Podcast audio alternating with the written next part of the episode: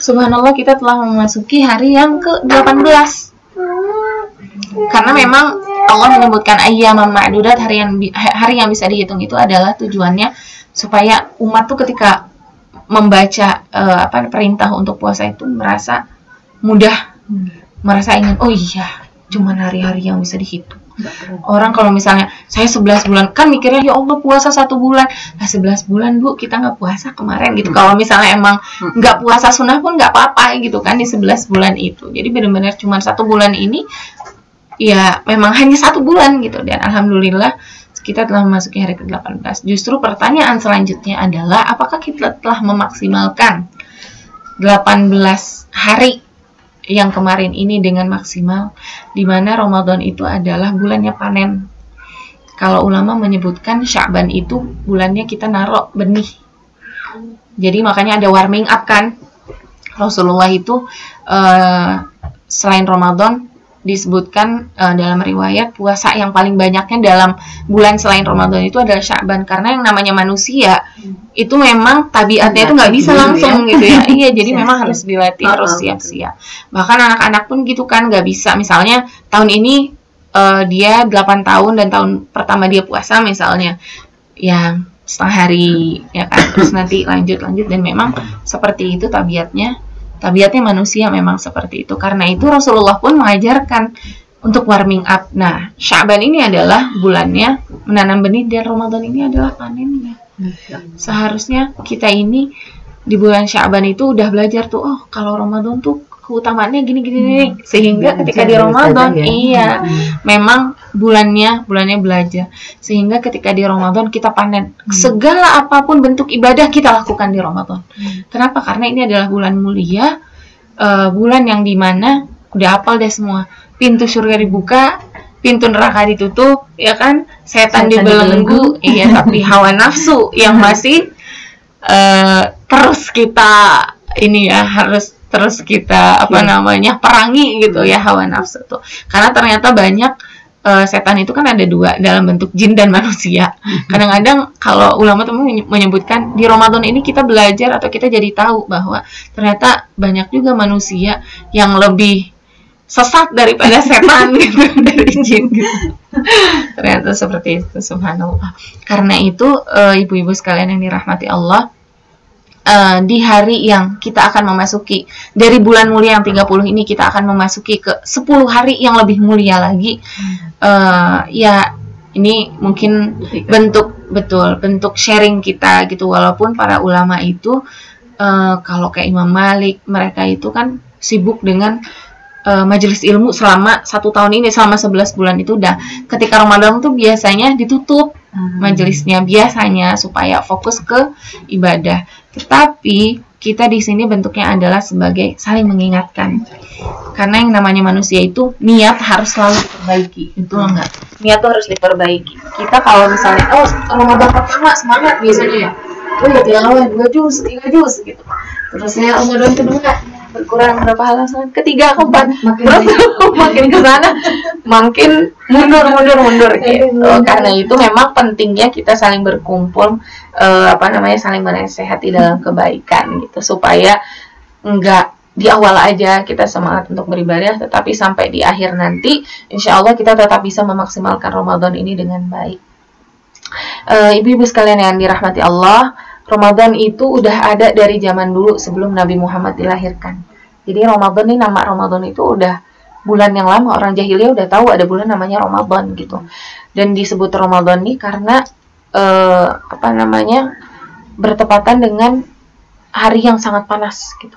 Hormat. Jadi hari yang sangat panas uh, dan dia bisa istilahnya meleleh lah gitu maka ulama menyebutkan mungkin Ramadan ini disebut Ramadan dan dalamnya ada puasa mungkin untuk melelehkan atau meluruhkan dosa-dosa kita gitu selama sebulan hmm. ini tetapi Ramadan menjadi bulan yang yang mulia kenapa coba karena Al-Quran diturunkan pada bulan ini jadi sesuatu yang dinisbatkan atau dekat dengan Al-Quran dia akan menjadi mulia. Hmm. Ramadan yang tadinya bulan biasa kayak bulan Muharram, Safar, Rabiul Awal, tapi kemudian Allah turunkan Ramadan pada bulan ini maka dia menjadi bulan yang paling mulia dari uh, eh, 12 bulan yang ada. Begitu juga malam Lailatul Qadar. Sebenarnya malam seperti malam-malam yang biasa, tetapi di situ diturunkan Al-Qur'an, maka menjadi malam yang mulia dari Ramadan itu yang 30 hari tadi saya katakan mulia, 10 hari lebih mulia lagi. Karena kan malam Lailatul Qadar ini kita dikasih tahu klunya aja kan sama Rasulullah kan.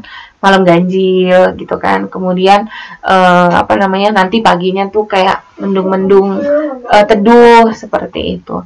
Kemudian juga Rasulullah. Kita punya nabi selain Rasulullah betul nggak? Ada lebih dari 100 ribu sekitar 114 ribu. Dan yang disebutkan di dalam Al-Quran nabi itu hanya 25 yang kita hafal ya. Anak-anak hmm. dulu kita ajarin ada lagunya gitu ya 20 25 nabi dan rasul. Tetapi kemudian dari 25 nabi dan rasul atau dari 114 ribu uh, nabi tersebut ada lima yang uh, apa namanya Allah utamakan yaitu yang ulul azmi. Siapa aja? Nabi yang uh, rasul yang ulul azmi. Ibrahim. Ibrahim. Musa. Musa. Isa. Daud. Ya. Muhammad, Muhammad Sallallahu Alaihi Wasallam terakhir yang dakwahnya sampai seribu tahun tapi pengikutnya sedikit Nabi Nuh alaihi wassalam. Yang lima ini adalah lebih baik atau ulul, ulul azmi. Dan dari ulul azmi ini yang terbaik siapa? Nabi. kita Rasulullah Sallallahu Alaihi Wasallam. Dan itu karena Allah memberikan Al-Quran menurunkan Al-Quran kepada Nabi Muhammad SAW. Begitupun manusia, ibu-ibu, dari kita semua nih, dari yang paling cantik, dari yang paling kaya, misalnya manusia semuanya, yang paling mulia itu yang paling dekat sama Al-Quran. Allah menyebutkan in, uh, Rasulullah Shallallahu Alaihi Wasallam menyebutkan Inna Allah yarfa'u bihadzal Qur'ani aqwaman wa yadh'u bihil akharin. Jadi Allah itu akan mengangkat derajat uh, suatu kaum itu dengan Al-Quran ini. Saya lihat Hafiz Indonesia yang di RCTI itu, kita lihat bagaimana seseorang yang mungkin dari segi kacamata manusia mungkin tidak normal, tapi justru paling mulia dan sangat mulia karena Allah muliakan dengan Al-Quran ada namanya Naja kalau nggak salah ya, yang uh, untuk season ini di Hafiz Indonesia itu dia difonis lumpuh otak nggak bisa ngapa-ngapain tapi sama ibunya ibunya gigih barakallahu fiha diajarin dan benar-benar menghafal Al-Quran sampai ayat ayatnya gitu dihafal kemudian letaknya di mana pun hafal anak itu subhanallah. Mudah-mudahan uh, kita bisa menjadi manusia yang mulia karena kita senantiasa berinteraksi dengan Al-Quran. Uh, gitu. Karena itu ibu-ibu sekalian Al-Quran mempunyai banyak keutamaan yang pertama, Al-Quran itu adalah cahaya. Al-Quran itu adalah cahaya yang menuntun seseorang keluar dari gelapnya kebodohan menuju terangnya hidayah tersebut. Dalam Al-Quran disebutkan, Wa anzalna ilaikum nuram mubina. Dan kami turunkan kepada kalian cahaya yang nyata. Itu yang pertama bahwa Al-Quran itu adalah cahaya yang menerangi hati mereka yang hati mereka yang membacanya. Dan Al-Quran ini ibu-ibu sekalian satu-satunya bacaan yang ketika kita membacanya tanpa faham pun kita mendapatkan kebaikan. Jadi ada tiga tingkatan orang membaca Al-Quran. Yang pertama adalah talaful. Talaful itu dari kata lafaz. Jadi hanya membaca aja. Hanya membaca aja itu satu-satunya bacaan yang hanya dibaca aja tanpa dipahami itu bisa mendapatkan kebaikan yaitu Al-Quran. Karena apa kata Rasulullah? Kata Rasulullah Al-Quran itu e, setiap hurufnya adalah 10 kebaikan dan tidak dikatakan alif lam itu satu huruf.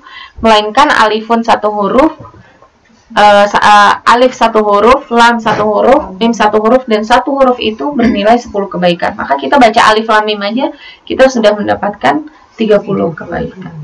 Dan yang kedua, tingkatan yang kedua, kalau naik kelas lagi, naik kelas harusnya naik tingkatan lagi, kita membaca Al-Quran dengan pemahaman, tafahum. Kita faham, kita buka nih, oh iya terjemahannya ini, kita jadi buka Quran sambil ada terjemahannya. Kita baca ayat apa sih hari ini gitu, oh ini artinya gitu, kita paham. Oh ini ayat tentang azab, oh ini ayat tentang uh, kisah Nabi siapa misalnya, oh ini ayat tentang surga dan sebagainya. Itu dengan pemahaman kita membaca tentu saja lebih baik secara kualitas bacaan kita akan lebih baik jadi naik tingkat. Nah, yang ketiga adalah tadabbur.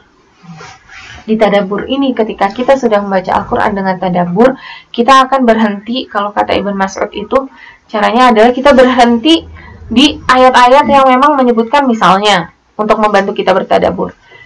Ada ayat tentang neraka misalnya, maka kita berhenti di situ kemudian kita berdoa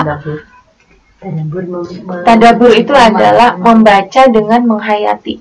Nah, dengan menghayati apa sih yang kita baca itu apa? Kemudian kita berhenti. Nah, contohnya seperti ini. Misalnya kita membaca ayat tentang ayat neraka.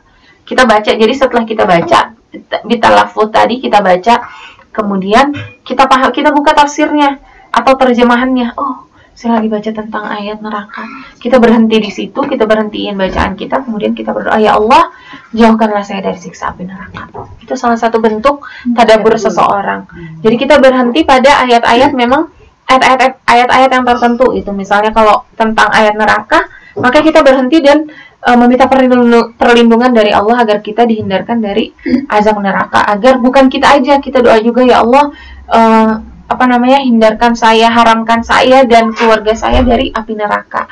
Uh, kemudian kalau misalnya kita baca lagi ketemu ayat tentang surga maka kita berdoa kita berhenti di situ kita berdoa ya Allah ini surga indah banget ya Allah masukkan saya ke dalam surgamu, masukkan saya bersama orang-orang yang saya cintai ke dalam surgamu itu adalah bentuk kita bertadabur. Atau misalnya kita bertemu dengan uh, membaca lagi dan kita bertemu dengan ayat tentang kekuasaan Allah.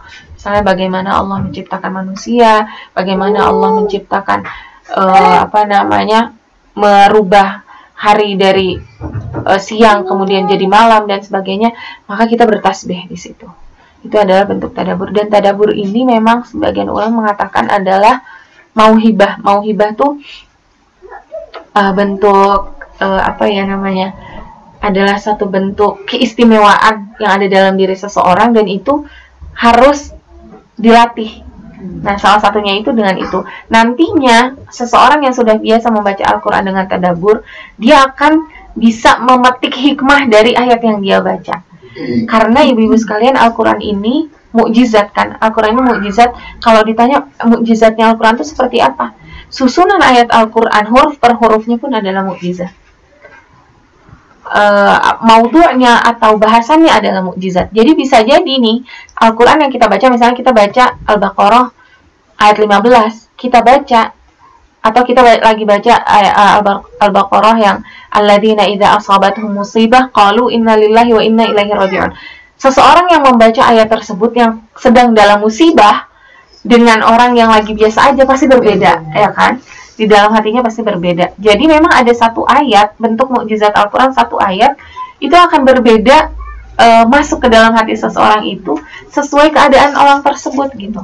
Maka inilah Al-Qur'an menjadi cahaya bagi mereka yang membacanya dan yang kedua adalah Al-Qur'an sebagai e, apa namanya? penyembuh sebagai Coba. Maaf ya. Tes, tes. Bismillah. Coba aku juga denger deh. Aku juga punya nih. Nanti bergaung kalau itu. Oh, oke. Okay. Aku refresh dulu. Coba Ustazah. Ya, Bismillah. Sudah masukkah ibu-ibu? Apakah suara saya telah kembali? Masih lagi. Nah, udah. Sudah ya? Oke, insya Allah kita lanjutkan ya. Uh, apa Oh, udah. terakhir? Oh, tentang Dua perbandingan. Iya, dua, dua pendapat ulama ya tentang apakah lebih baik eh, membaca cepat tanpa dipahami atau Eh, uh, pembaca mungkin eh, kualitas eh, kuantitasnya tidak banyak tetapi dengan bertadabur. Um, eh, yang pertama tadi adalah mengenai Ibn Abbas dan Ibn Mas'ud di mana um, beliau itu bilang dalilnya kalau sekedar membaca orang munafik pun membaca dalam hadis disebutkan Masal munafik alladhi yaqra'ul Qur'an Masal munafiqin alladhina yaqra'ul Qur'an Kama salir rihana hal tayyib Wa ta'amuha orang yang membaca Al-Quran, orang munafik yang membaca Al-Quran itu seperti raihanah tuh apa ya kemangi kali ya. Eh, jadi ada tumbuhan namanya rehana rehana itu memang wangi banget. Di Arab itu orang-orang suka digantung di eh, mobil sebagai buah yang wangi gitu. Ah, wangi. Tapi memang pahitnya luar biasa daun.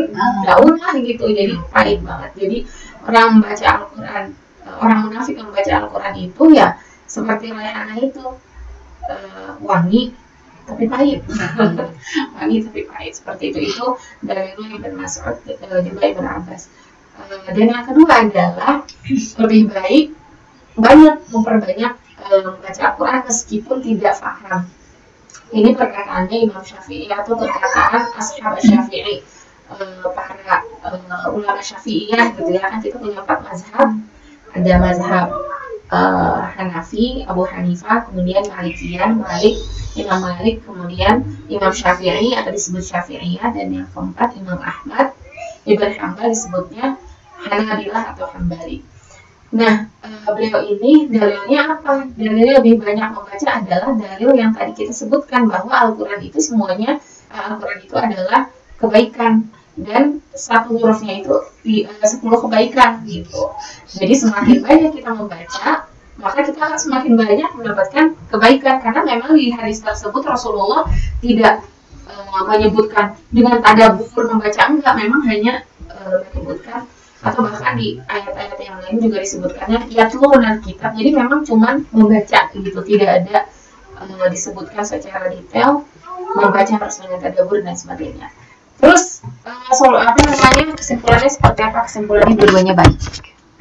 Dua-duanya baik. Jadi ibaratnya kalau yang pertama tadi bersedekah oh, ibarat orang bersedekah dengan perhiasan atau batu mulia lah. Apa sih yang eh, perhias eh, batu mulia yang paling mahal apa? Berlian. berlian. Nah ibarat orang orang bersedekah dengan berlian gitu cuma satu berliannya tapi berlian gitu. Sangat eh, sangat ini gitu ya berharga.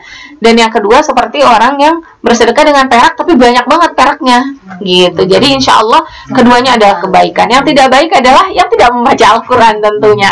Seperti itu. Jadi dari segi banyaknya kebaikan eh yaitu yang kedua. Tetapi yang pertama dari segi kualitas eh, atau apa namanya derajatnya itu insya Allah lebih tinggi. Nah, kenapa kita tidak memanfaatkan keduanya? Kita spare waktu. Saya diajarin teman-teman itu kalau di Mekah teman-teman saya bilang sharing gitu ya saya tuh.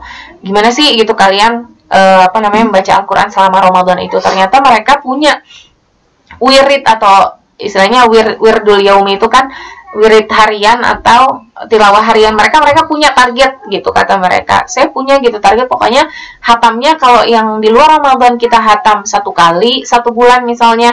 Kalau di Ramadan itu dua kali tiga kali gitu. Mereka tetap punya target tetapi mereka juga nge-spare waktu untuk ber- bertadabur. Nah, mungkin majelis inilah yang bisa dimanfaatkan, majelis-majelis zikir seperti ini dimanfaatkan untuk saling eh, apa namanya membaca tafsir, kemudian mempelajari eh, apa namanya ayat-ayat Al-Qur'an dan juga mentadaburinya.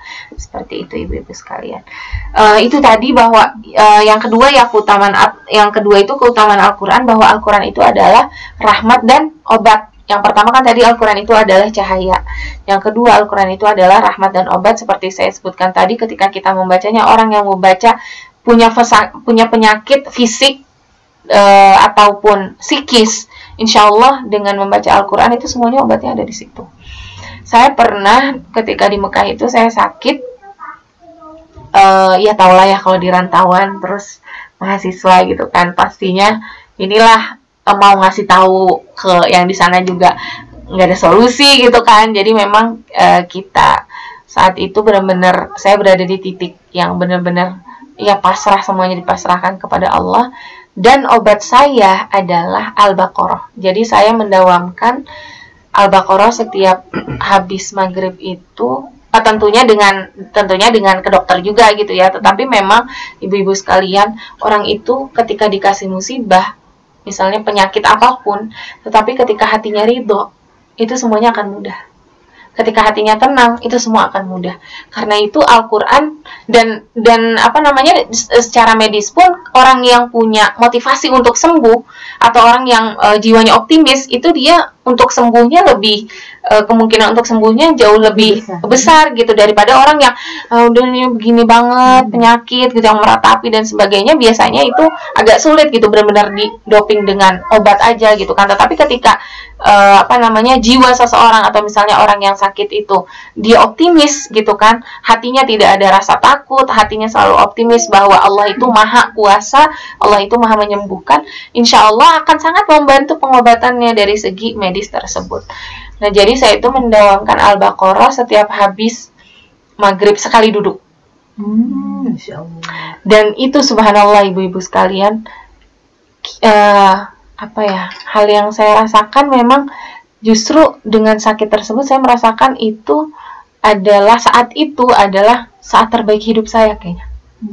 Saya merasakan begitu Allah itu begitu eh, apa namanya memberikan saya kekuatan saya dan suami di saat kita nggak ngasih tahu orang tua gitu kan takut khawatir dan nggak ngasih tahu memang keluarga siapa pun tapi kita mendapatkan kekuatan gitu Subhanallah. Jadi saya memang itu di disarankan oleh salah satu dosen saya. Jadi saya waktu itu sampai sempat ambil cuti.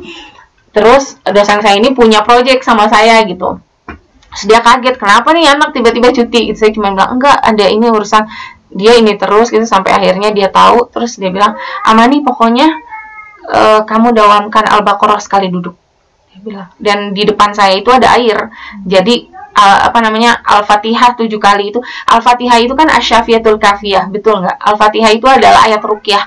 Al-fatihah itu adalah penyembuh. Al-fatihah itu mungkin bisa nanti kapan-kapan kita bahas tentang bagaimana ajaibnya surat al-fatihah ini Nah, jadi tujuh, tujuh kali saya membaca Al-Fatihah, kemudian saya tiupkan. Kalau Alhamdulillah kalau di Mekah itu ada zam-zam ya, Bu Ibu. Jadi kangen saya. saya mau bawa ke sini tadinya kan sebagai oleh-oleh, tapi ternyata tidak bisa gitu. Nggak bisa, makanya udah kayak kita bawa aja nih namanya baru seminggu kan, jadi masih masih banyak gitu. Alhamdulillah juga kemarin eh, rizkinya kita bisa bawa harusnya cuman satu. Satu itu kan 5 liter ya. Mungkin mbak di- kemarin bawa 5 liter ya mbak ya dari haji. Alhamdulillah kami bisa bawa 6 kemarin tuh 6 galon makanya kita bawa gitu kan. Eh tapi ternyata tidak bisa. Katanya Ustaz kalau dari eh, Saudi langsung ke sini bisa gitu. Tapi kalau dari Indonesia zam-zam dari mana dari Surabaya dari Tanabang? Gitu kan. jadi ya nggak bisa mudah-mudahan Allah rizkikan ibu-ibu semuanya untuk bisa ke tanah suci dan selalu meminum kalau di sana tuh jangan disia-siakan minum air zam-zam. Nah, ala kulihal jadi air itu eh, apa namanya jika ada yang ingin eh, mempraktekkan juga mungkin ada yang sedang sakit eh, airnya kita taruh di depan kita kita buka kemudian kita baca al-fatihah tujuh kali kita tiupkan ke air itu kemudian kita membaca al-baqarah sekali duduk. Dan itu luar biasa. Luar biasa dari segi psikis dan juga dokter tuh sampai bilang kamu ini kayak bukan orang sakit harusnya kamu gak usah ambil cuti kuliah. Dia sampai bilang kayak gitu gitu. Maksudnya mungkin ya Allah alam bifadlillah eh, apa namanya eh, Allah memberikan kita kekuatan. Karena ternyata ibu-ibu sekalian eh, masalah itu memang ketika kita eh, apa namanya ketika kita serahkan kepada Allah maka dia akan terurai dengan sendirinya. Dengan cara Allah. Dengan cara Allah yang kadang kita nggak tahu masalah itu insya Allah akan terurai. Eh, itu salah satu pengalaman saya dan sangat banyaklah pengalaman yang lain saya rasa banyak sekali yang eh, bifadli eh, Quran gitu ya eh, dengan keutamaan atau eh, berkat Al-Quran ini mereka bisa sembuh dengan keajaiban gitu. Sampai dokter pun bingung biasanya seperti itu. Dan itu kembali kepada keyakinan kita. Ketika kita membaca Al-Quran sebelumnya kita kan berdoa. Kita berdoa, berdoa dulu supaya eh, apa namanya ya itulah hajat kita gitu. Ketika kita merukyah dengan ayat Al-Quran itu kan kita berdoa dulu kita niatkan kepada Allah. Dan orang yang berdoa itu harus yakin dengan apa yang dia minta ya kan? Eh, kalau di sabda Rasulullah berdoalah kalian dan kalian tuh yakin bahwa akan diijabah. Jangan ada orang berdoa ya kalau engkau mau lah ya Allah. Misalnya ya Allah izinkan saya ke tanah haram. Ya kalau engkau izinkan lah gitu. Jadi kayaknya gimana sih niat nggak sih doa gitu kan? Ya ya Allah ini ini dong. Tapi ya atau di, di akhirnya insya Allah gitu. Kalau doa itu harus yakin. Karena kita meminta kepada Tuhan yang maha kuasa gitu. Dan tidak ada eh, apa namanya yang tidak mungkin kalau Allah sudah berkehendak kun fayakun. Eh, itu yang kedua bahwa Al-Qur'an adalah rahmat dan obat. Dan yang ketiga Al-Qur'an itu adalah petunjuk yang sangat nyata.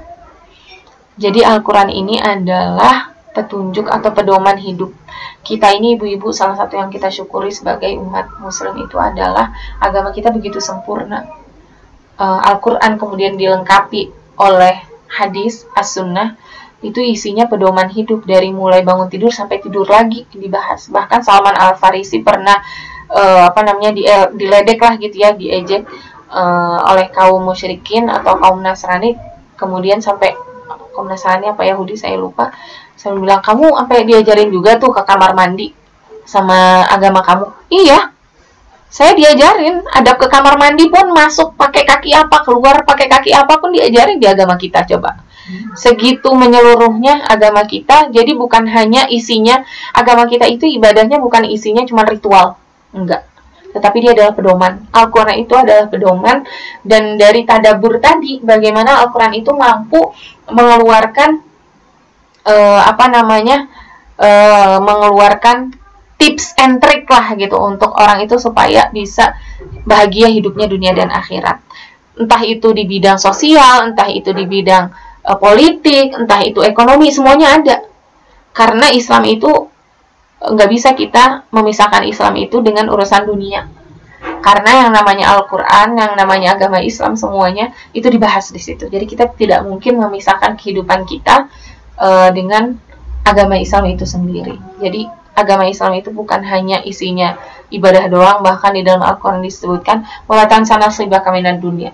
Bukan berarti orang yang mau jadi orang yang soleh di kamar aja ngendep begitu pakai mukena gelar sejadah. Enggak, itu bukan ajaran kita, itu bukan ajaran agama kita. Isinya ibadah dan melupakan kewajiban dia sebagai manusia, misalnya sebagai pencari nafkah, sebagai uh, orang yang harusnya menuntut ilmu, sebagai manusia yang harusnya uh, apa namanya saling mengingatkan manusia yang lain enggak. Jadi harus balance antara hablum minallah dengan hablum minannas.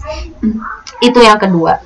Yang ke eh, yang ketiga maksud saya. Yang keempat adalah Al-Quran itu adalah perniagaan yang tiada rugi atau kalau di dalam Al-Quran disebutkan tijarotan lantabur. Orang yang uh, membaca Al-Quran disebutkan dalam Al-Quran orang yang membaca Al-Quran itu dan berinteraksi dengan Al-Quran maka dia telah membeli surganya Allah. Jadi dia telah membeli uh, apa namanya uh, dengan Al-Quran itu dia telah melakukan perniagaan dengan Allah dan Allah itu perniagaannya tidak akan pernah rugi. Orang yang uh, apa namanya melakukan perniagaan dengan Allah itu tidak akan pernah tidak akan pernah rugi. Allah itu istilahnya barang dagangannya Allah asilah silatullah itu adalah surga. Benar nggak ibu-ibu? Kita nih segininya effort kita puasa dan sebagainya kita mengharapkan ridho Allah. Dan dengan ridho dan rahmatnya Allah kita mengharapkan surganya surganya Allah. Dan itu ternyata tidak mudah. Tetapi tidak akan rugi. Orang yang udah bersusah-susah membaca Al-Quran mengajar eh, apa ngajarin Al-Quran menghafalkan Al-Quran itu itu sebenarnya dia sedang berniaga dengan Allah untuk mendapatkan surganya Allah. Memang tidak mudah istiqomah itu tidak mudah sama sekali tidak mudah karena itu disebut istiqomah. Kalau dalam bahasa Arab, uh, istiqomah itu dari kata koma. Uh, jadi fi'il atau kata kerja itu semakin banyak, semakin banyak hurufnya, tatanan uh, banyaknya huruf itu, maka itu maknanya semakin berat. Hmm. Kalau koma artinya berdiri, kan terdiri dari tiga huruf, kof, alif, dan mim. Artinya berdiri. Tetapi istiqomah, istiqomah kan dari kata istiqomah nambah kan nambah alif lagi nambah sin nambah ta. Terus di belakangnya nambah tak marbutoh. Karena memang yang namanya istiqomah itu berat. Berdiri itu mudah gitu. Tetapi terus terusan berdiri itu tidak mudah. Karena itu kita minta sin itu disebut sin talabiyah. Atau kita minta kepada Allah supaya kita uh, apa namanya dikuatkan untuk terus berdiri di atas kebenaran karena yang itulah namanya istiqomah tuh nggak nggak mudah gitu yang namanya istiqomah jadi memang uh, no pain no gain gitu ya hmm. bahasa Inggrisnya benar kan? no pain no gain. Jadi insya Allah segala effort atau ibadah atau uh, tidur yang kurang yang kita lakukan untuk membaca Al-Quran uh, atau suara yang serak uh, ketika eh, belajar makhorijul huruf eh, dan apa namanya lidah yang kebelibet-belibet itu atau waktu yang kita sisihkan itu semuanya nggak akan rugi. Semuanya insya Allah demi kebaikan kita. Dan yang kelima Al-Quran adalah eh, Al-Quran dan standarisasi kemuliaan. Ini yang saya sebutkan tadi. Eh, salah satu hadis juga disebutkan eh, dari riwayat eh, disebutkan dari Utsman bin Affan khairukum man ta'allama al-Qur'an wa 'allamahu. Sebaik-baik dari kalian itu adalah yang belajar Al-Qur'an dan memper, dan eh, mengajarinya gitu, mempelajarinya. Dan yang saya sebutkan tadi di awal bahwa sesuatu yang dinisbatkan atau dekat-dekat dengan Al-Qur'an maka dia akan menjadi mulia. Itu adalah apa namanya salah satu eh, keutamaan Al-Qur'an. Dan ketika mengimami sholat, siapa coba yang paling berhak untuk menjadi imam sholat? Akra'uhum li kitabillah. Yang paling pinter bacaan Qur'annya atau yang paling banyak hafalannya. Dan bahkan dalam eh, tampuk kepemimpinan pun seperti itu. Kisahnya itu Umar bin Khattab menyerahkan kepemimpinan gubernur Mekah saat itu kepada sahab eh, tabi'in bernama Nafi'. Kemudian beliau ketemu eh, apa namanya dengan Nafi' loh. Berarti yang jadi gubernur Mekah siapa? Ada eh, saya lupa namanya Ibn Abza, Ibn Abza. Ibn Abza itu siapa kata Umar bin Khattab? Dia bukan yang bekas budak. Iya, dia bekas budak. Kamu menyerah, menyerahkan kepemimpinan kepada bekas budak. Iya, tetapi dia adalah dia mempunyai hafalan yang banyak, pemahaman tentang Al-Qur'annya baik dan juga dia faham tentang ilmu faraid. Terus kata Umar bin Khattab, benarlah sabda Rasulullah bahwa yang tadi saya sebutkan innallaha yarfa'u uh, bihadzal uh, kitabi aqwaman wa yadh'u bihil akharin. Allah itu benar mengangkat derajat uh, satu kaum karena Al-Qur'an ini karena kitab ini dan merendahkan yang lainnya karena kitab ini juga maksudnya. Orang yang dekat walaupun secara manusiawi uh, apa namanya ya itu kan standar manusia lah gitu ya standar manusia bekas budak gitu. Terusnya atau misalnya ada yang dia siapa gitu dari kalangan siapa ini standar manusiawi. Tapi ternyata standarnya Al-Quran enggak. Dengan Al-Quran ketika dia disandingkan dengan Al-Quran maka dia akan ikut naik menjadi manusia yang mulia daripada yang lainnya. Dan juga ke, eh, apa namanya salah satu eh, apa namanya bukti bahwa standarisasi kemuliaan dengan Al-Quran itu adalah orang yang menghafalkan Al-Quran nanti di akhirat nanti akan disuruh uh, membacakan. Kedudukan dia, kedudukan seorang hafiz Quran itu di surga nanti akan berakhir sesuai dengan akhir ayat yang dia yang dia bacakan. Dan saat itu ya nggak ada mushaf kalau ulama menyebutkan uh, penjelasannya ya tentu saja dengan hafalannya gitu. Jadi mudah-mudahan kita nih yang sekarang masih punya waktu Allah berikan umur kita masih bisa untuk menghafalkan Al-Qur'an meski terbata. Allah itu tidak akan menyia-nyiakan innallaha la ajra man ahsana amala atau ajrul muhsinin. Jadi Allah itu tidak akan menyia-nyiakan sebuah kebaikan. Itu tadi pokoknya ibu-ibu jangan berkecil hati, yang jelas jangan sampai berhenti. Jangan sampai berhenti dari menghafalkan Al-Quran. Jangan sampai berhenti dari mempelajari Al-Quran. Meski tertatih, meski kita mungkin sudah tidak uh, apa namanya selancar mereka anak-anak kecil yang ngafalin Quran gampang banget so, apa namanya suami pernah ikut daurah daurah Quran gitu ya menghatamkan Al-Quran selama dua bulan eh satu bulan. Dan ada anak kecil peserta terkecil itu justru yang paling cepat selesainya gitu daripada yang lain subhanallah. Padahal dia setiap sebelum nyetor itu main PS bener sama bapaknya tuh. Jadi bapaknya dia di apa namanya diharam kan waktu itu. Daurahnya diharam. Jadi dia ditemenin sama bapaknya dan bapaknya minta izin sama ustadznya gitu. Soalnya namanya anak-anak kalau nggak salah umurnya 9 tahun kalau nggak salah uh, namanya anak-anak masih suka main gitu kan. Dan dia mungkin ya itu cara supaya fokusnya gitu. Jadi ya udah nggak apa-apa. Dan mainnya itu di spare waktu gitu sama bapaknya. Kayak yang misalnya 10 menit. Hmm. jadi dia main dulu. Habis itu dia ngafalin terus nyetor. Dan dia selesai paling pertama. Subhanallah ya.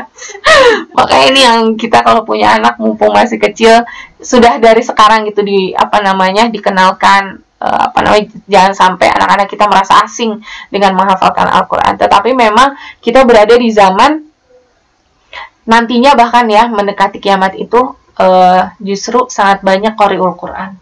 Hmm. Tetapi sedikit yang masuk surga. Nauzubillah min Kenapa? Kenapa coba? Hmm. Karena tidak ikhlas.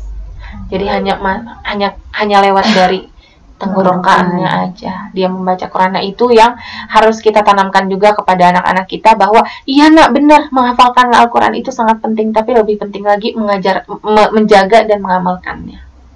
Itu yang sangat penting. Jadi mungkin kita berada di eh, zaman pencitraan gitu ya ibu-ibu. Eh, semua serba eh, syuhroh, ketenaran gitu kan. Oh iya ini hafiz ini hafiz ini. Tentu saja kita tidak menjudge seseorang enggak. Maksudnya oh ini berarti enggak ikhlas nih. Ada yang apa nge-share nge-share misalnya baca Quran enggak. Kita bukan ngejudge tapi kita secara pribadi kita menjaga diri kita. Jangan sampai kita masuk ke dalam golongan eh, apa namanya orang-orang yang membaca Al-Qur'an eh, atau qari'ul Quran tapi berada di, ner- di neraka. Nauzubillah min dzalik gitu. Jadi tetap harus menjaga uh, keikhlasan kita bersama Al-Qur'an. Kemudian yang keenam, Al-Qur'an dan hasad yang diperbolehkan. Boleh nggak Bu kita iri sama saudara kita? Nggak boleh, kecuali dalam dua hal. Ada yang tahu? Kebaikan. Kebaikan. General. Iya sih kebaikan. Yang pertama adalah kita boleh iri sama orang yang Allah berikan dia eh, kemuliaan dekat dengan Al-Qur'an, dia banyak hafalannya Hmm. dan dibaca terus sama dia. dia jadi dia membersamai Al-Qur'an terus ana al-laili wa ana ana malamnya siangnya jadi kayak saya pernah ketemu sama orang yang mulutnya komat kami terus ibu-ibu Hmm. ternyata dia hafiz Quran dan caranya dia kalau lagi emang gak ngapa-ngapain Hmm. ya udah mulut dia murojaah jadi mulutnya tuh komat kami terus nah kita perlu nih Hmm. perlu kita iri sama orang kayak gini kita perlu iri dengan orang yang kayak gini. Bukan hanya orang yang ngafalin di majelis terus besok lupa. Terus ntar datang ke majelis besoknya lagi kemarin saya ngafalin yang mana ya dan yang kedua adalah orang yang diberikan oleh Allah kelebihan harta dan diinfakkan atau dihabiskan hartanya itu di Jalan di jalan Allah. Makanya bu kalau jadi muslim minta biar kaya. Biar jadi muslim yang kaya supaya apa? Supaya kita bisa niatnya untuk berbagi kepada kepada yang lain. Innallaha yuhibbul abdul ghaniyyut taqiyul khafi. Allah itu menyukai orang yang ghani yang kaya. tapi apa? Taki bertakwa. Udah kaya bertakwa. Dan khafi dia menyembunyikan sedekahnya itu. Jadi nggak kelihatan nih orang kaya banget nih. Tapi ternyata banyak banget udah disalurkan kekayaannya nah seperti mudah-mudahan ibu-ibu semua saya juga ditakdirkan jadi muslimah yang kaya ya bu Amin. dan bisa menyedekahkan kekayaan kita insya Allah di jalan Allah itu yang terpenting kemudian yang ketujuh Al-Quran dan syafaat Ibu-ibu yang dirahmati Allah, bulan puasa ini ada dua amalan yang bisa menjadi syafaat kita di hari akhir nanti. Apa coba? Dua amalan. Membaca Al-Quran. Betul. Satu lagi puasa. Puasa. Jadi puasa dan membaca Al-Quran ini, Al-Quran dan puasa akan menjadi syafaat di hari kiamat nanti. Karena itu kita manfaatkan sebaik mungkin. Kita puasa coba apalagi orang yang berpuasa kemudian diisi puasanya itu dengan membersamai Al-Quran, entah itu menghafalkannya, entah itu membacanya, mentadaburinya, mempelajarinya. Insya Allah eh, dia bisa mendapatkan syafaat di akhirat kelak dari dua hal ini, dari puasanya dan dari dari Al-Quran. Kemudian yang kedelapan, Al-Quran dan panen kebaikan. Ini yang tadi kita sebutkan bahwa satu hurufnya itu berisi Yang sepuluh kebaikan. Yang tujuh tadi Al-Quran dan syafaat. Eh, Al-Quran dan panen kebaikan. Al-Quran ini seperti tadi kita sebutkan bahwa isinya semuanya adalah kebaikan. Yang terhit, yang bisa dihitung seperti yang Rasulullah bilang satu ayat berisi 10 kebaikan dan yang tidak terhitung yaitu kebaikan yang kita rasakan itu tadi misalnya dengan mentadaburi akhirnya merasakan ketenangan bukankah ketenangan itu adalah juga kebaikan ketenangan hati itu sesuatu yang mahal loh ibu-ibu rasa aman merasa aman itu adalah suatu hal yang mahal. Ada orang kaya banget tapi nggak merasa aman nggak bisa tidur ya buat apaan? Tapi kalau ada orang yang uh, udah udah kaya bisa tidur kan enak gitu ya. Jadi bukan mending miskin tapi bisa tidur enggak. Maksudnya uh, apa namanya intinya memang mempunyai rasa ridho di dalam hati, rasa tenang di dalam hati, itu satu hal yang sebenarnya tidak bisa digantikan oleh apa pun. Ketenangan jiwa itu adalah satu nikmat yang luar biasa. Ada berapa banyak orang yang uh, punya anxiety, yang was-was. Saya punya ada kenalan uh, seorang ibu yang kena penyakit was-was kalau wudhu itu lebih dari setengah jam. Coba, karena ngerasanya aduh kayaknya ini deh najis lagi deh. Eh kayaknya ini lagi deh. Eh kayaknya itu penyakit ibu-ibu itu penyakit dan itu harus disembuhkan dengan rukyah. Kalau misalnya dengan ada orang lain yang mau bantuin itu di ini apa namanya caranya diguyur dengan tiba-tiba. Saya dia lagi di kamar mandi atau dicemplungin kepalanya ke misalnya ke ember gitu. Harus gitu gitu caranya harus. Ini karena keponakan saya seperti itu keponakan suami sama bapaknya diceburin. Dia nggak maksudnya di kayak di iniin ke ember gitu waktu di kamar mandinya. Karena dia pulang dari pesantren terus di rumah tuh bapaknya ngeliat kok nih anak ter kamar mandi lagi wudhu lagi baru keluar masuk lagi wudhu keluar masuk lagi. Itu tidak baik.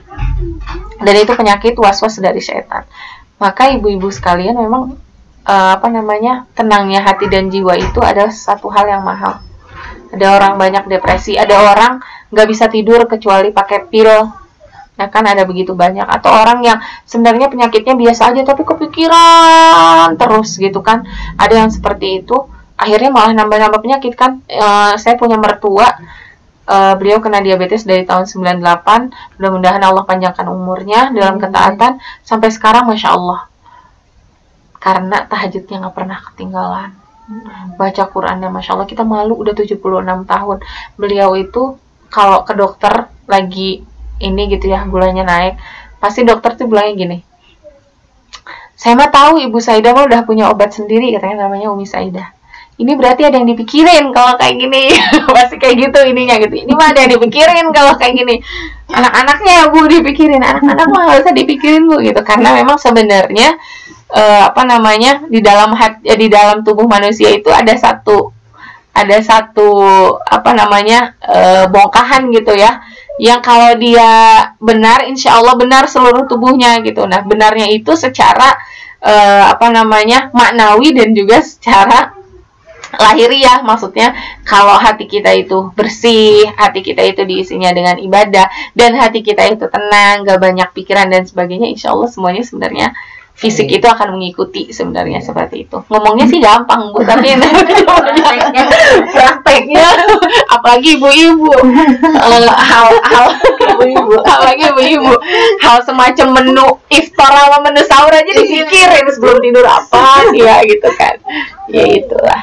Tapi mudah-mudahan uh, apa namanya uh, humum atau pikiran kita tentang uh, mengurusi rumah tangga itu bernilai ibadah. Amin mudah-mudahan bernilai ibadah. Karena itu kan kewajiban kita gitu kan. Mudah-mudahan bernilai ibadah. Selanjutnya uh, Al-Quran itu menenteramkan hati. Ini yang kesembilan. Dan saya rasa uh, apa namanya sudah berkaitan dengan yang kedelapan tadi. Uh, apa namanya kalau dalam Al-Quran disebutkan ala bidzikrillah hitat mainul kulub dan zikir yang paling baik itu ya adalah zikir terbaik itu selain la ilaha illallah adalah membaca Al-Quran. Hmm. afdolul zikir itu adalah membaca Al-Quran. Jadi Al-Quran itu isinya doa isinya zikir semuanya ada kan di dalam Al-Quran. Maka ketika orang yang banyak-banyak membaca Al-Quran berarti dia banyak zikirnya. Kalau banyak zikirnya berarti hatinya insya Allah akan tenang. Maka jika kita membaca Al-Quran, banyak membaca Al-Quran tetapi hati kita belum tenang, bisa jadi ibu-ibu sekalian, kita membaca tapi hati kita nggak ikut membaca. Pernah nggak sih ngerasain kita baca Quran, tapi hati hati kita atau pikiran kita ke mana-mana gitu, jadi kita baca nih baca gitu, tapi yang dipikirin ada gitu di kayak oh, oh ini uh, saya lanjut Bismillahirrahmanirrahim gitu kan. Wa alamu annama ghanimtum. Tapi antar ini ya kayaknya tadi tamu berapa ya? Ntar yang mau datang. Oh iya gitu. Oh ntar bikin ini ya. Oh iya bikin itu. Terus tau tahu udah lewat tuh satu surat udah lewat tapi dia masih mikirin e, menunya apa ya? Bikinnya apa? Ntar belinya di mana? Tuh kadang seperti itu. Nah ini biasanya seperti inilah yang uh, tidak mungkin tidak maksimal bisa mendapatkan keutamaan-keutamaan hmm. Al-Quran yang tadi dan itu sangat disayangkan. Jadi mudah-mudahan kita masih punya waktu uh, ibu-ibu sekalian karena sebenarnya tema hari ini itu adalah menjejak surga bersama Al-Quran. Betul, saya katakan eh, menjejak menjejak surga ini bahwa seseorang itu seorang hamba di dalam Ramadan ini tidak akan menemukan sesuatu yang lebih mulia, sesuatu yang lebih besar, sesuatu yang lebih membahagiakan selain membersamai Al-Qur'an. Karena dengan membersamai Al-Qur'an dia akan eh, merasakan surga duluan di dunia sebelum insya Allah nanti akan merasakan surga di akhirat. Kalau di dalam surat Al-Kahfi kan faman kana yarju liqa rabbih falyamal amalan salihah.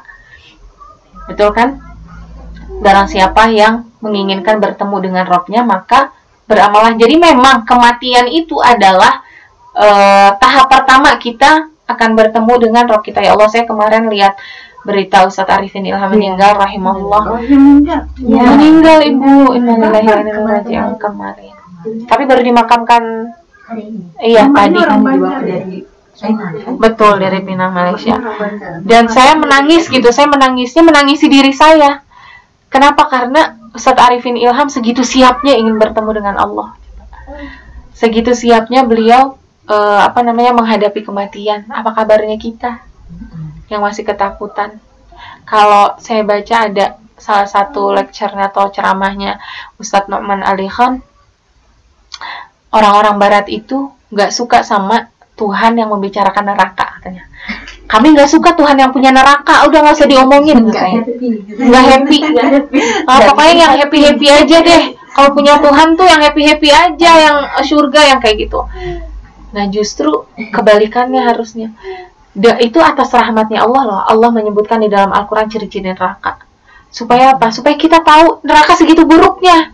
Supaya kita nggak mau ke sana gitu kita jadi benar-benar khusyuk berdoa ya Allah jangan sampai ya Allah. Walaupun cuma secelup dua celup jangan ya Allah nauzubillah jangan sampai kita secelup dua celup juga jangan sampai kita di neraka. Karena yang azab yang uh, apa namanya Abu Talib setelah melalui doanya Rasulullah syafaatnya Rasulullah itu udah yang paling ringannya aja apa? Mendidih. Pakai sendal mendidih. Dari dari bawah mendidih sampai ubun-ubunnya. Nauzubillah min dzalik. Mudah-mudahan Allah jauhkan kita dari siksa api neraka kita dan seluruh orang yang kita cintai mudah-mudahan dijauhkan dari api neraka. Nah, karena itu sebenarnya ketika kita berbicara tentang hari akhir, tentang neraka dan segitu dahsyatnya hari perhitungan nanti, itu tidak lain tidak bukan supaya kita siap mempersiapkan. Jadi saya itu nangis betulnya ya Allah, ada segininya orang yang udah siap banget ketemu sama Allah gitu. Dan itu kembali kepada tadi bahwa memang kematian itu seharusnya seorang mukmin itu tidak takut dengan kematian karena memang hanya dengan caranya mati kita bisa bertemu dengan Allah nanti di surga. Tetapi dari tadabur ayat di surat Al-Kahfi tersebut, barang siapa yang menginginkan bertemu dengan Robnya, maka dia harus beramal amal amalan salihah, beramal soleh. Dan salah satunya dengan membaca Al-Quran. Karena ternyata kita bisa bertemu Allah duluan dengan cara, maksudnya cara uh, kita bisa berdialog dulu dengan Allah. Kita mampu tahu, oh Allah sukanya ini di dalam Al-Quran. Oh Allah tuh begini menyebutkan sifat mukminin. Oh Allah tuh senangnya begini. Allah nggak suka ini, Allah nggak suka itu. Itu bisa kita dapatkan dari interaksi kita dengan dengan Al-Quran. Maka itu seseorang yang bersamai Al-Quran dia akan menjejakkan kakinya duluan di surga.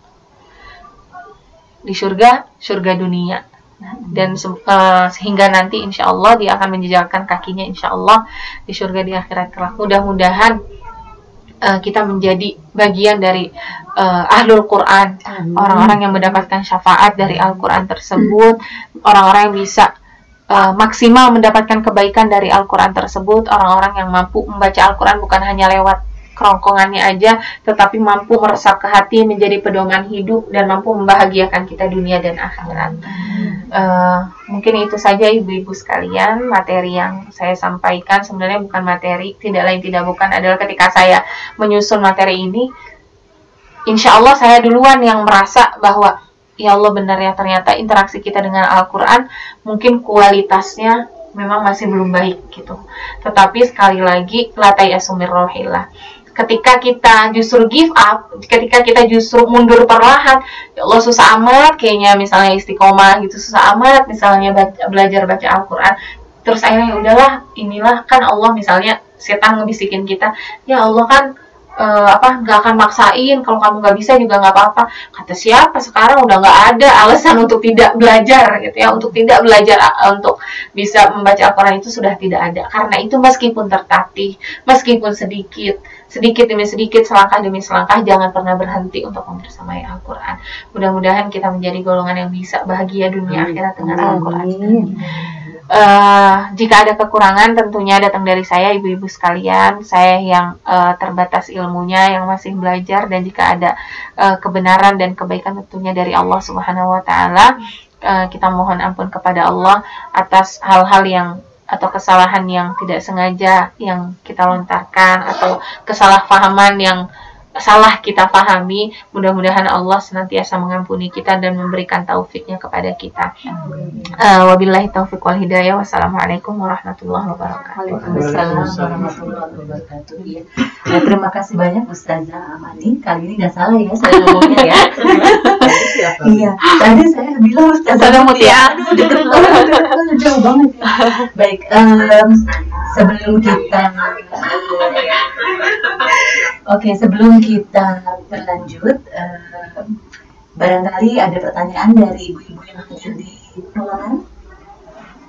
Dan juga bila ada ibu-ibu yang ingin eh, bertanya, silakan eh, bertanya di WhatsApp grup kita ya, Mbak Indra ya. Atau Atau ini ada oh, ada pertanyaan. Baik. Pertanyaannya adalah mana? Oh, Apa adakah tips-tips dari Ustazah untuk kita ibu-ibu yang sedang berusaha untuk menghafal Al-Quran, terutama di UK ini, tetapi kita belum bisa mendapatkan seorang guru untuk bertalaki sehingga belum bisa istiqomah untuk menambah hafalan dan murojaah.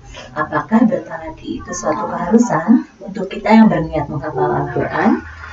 Hmm, panjang Panjang. pertanyaannya. Iya. langsung saya jawab Ya, ya langsung jawab saja. Ah, Bismillahirrahmanirrahim.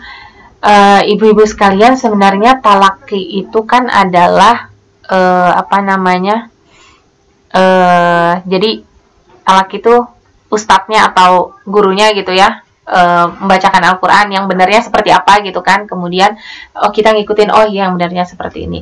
Tetapi saya rasa sekarang semuanya ada ya di internet Hmm. semuanya ada banyak ininya dan bahkan teman saya subhanallah hafidhah itu Hmm. eh, teman saya punya grup hufat online jadi beliau sendiri yang eh, apa namanya eh, memutabaahi atau mengevaluasi gitu jadi Hmm. storannya juga online eh, storannya juga online dan jika ada yang salah-salah bacaannya itu eh, beliau yang eh, membetulkan dan saya ada satu aplikasi sebenarnya ibu-ibu eh, handphone nggak saya bawa ya. Jadi aplikasi itu sebenarnya gini tingkatan ketika kita meng- apa namanya mempelajari Al-Quran kan yang pertama adalah tahsin.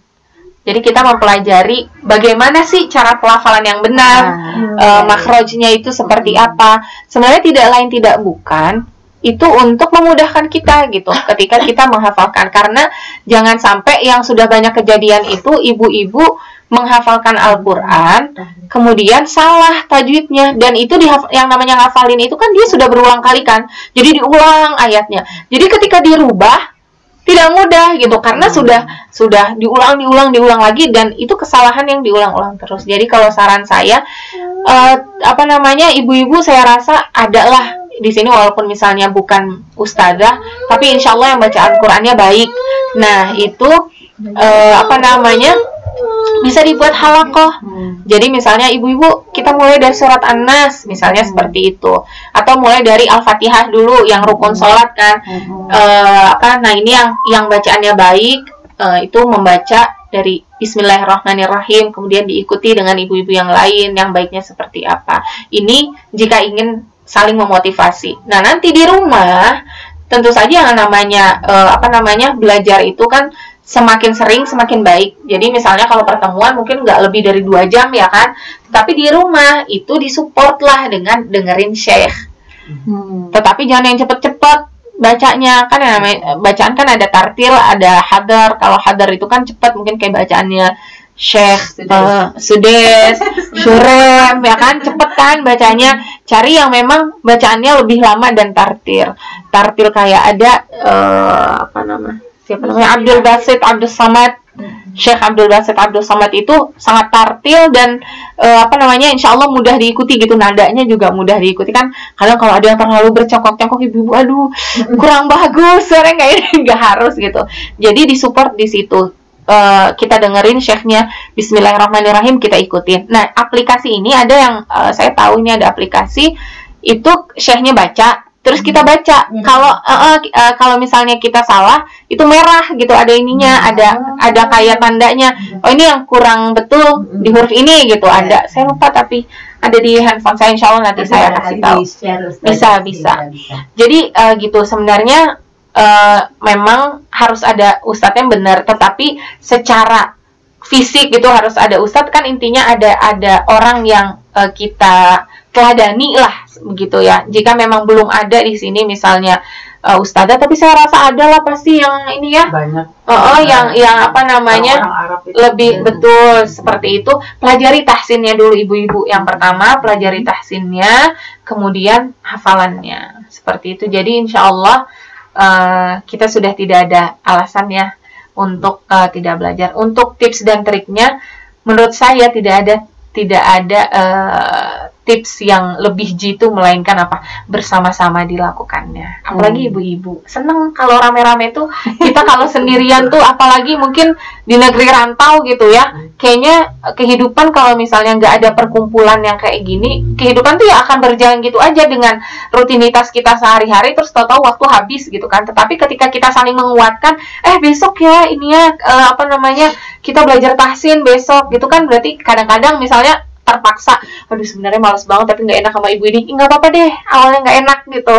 Tetapi akhirnya nanti menjadi terbiasa dan itu menurut saya eh, pengalaman gitu dengan ibu-ibu yang lain gitu di eh, di Jeddah di Mekah itu kalau rame-rame itu insya Allah lebih lebih semangat semangat gitu lebih semangat. Dan itu sangat memotivasi eh, apa namanya untuk eh, istiqomah gitu dalam eh, belajar tahsin dan juga menghafal gitu jadi bukan berarti jangan sampai malah jadi minder tetapi justru dijadikan motivasi gitu jadi ayo ayo saling menyemangati gitu itu sih tips dari saya Iya, baik. Terima kasih Ustazah. Belum ada lagi Mbak Fitra yang Belum japri? Belum. Jadi sekali lagi eh, saya sampaikan ke ibu-ibu bila ada yang ingin bertanya silakan tuliskan pertanyaannya di grup kita di kampus eh, di grup WhatsApp kampus kampus kita ya. Kemudian eh, sambil menunggu barangkali ada lagi yang mau bertanya ibu-ibu yang di ruangan. Aku Mami silakan. punya pertanyaan tapi sekarang blank out. Uh, Where is gone to?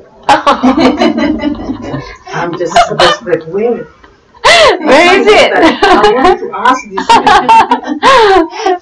so Bunda struggling. ini apa eh, sering setiap Ramadannya selalu eh, me- apa ya menghabiskan waktunya di Itikaf. itikaf. oh di mana di sini Everywhere. Di- Kalau saya di Indonesia, saya Oh. any masjid I go.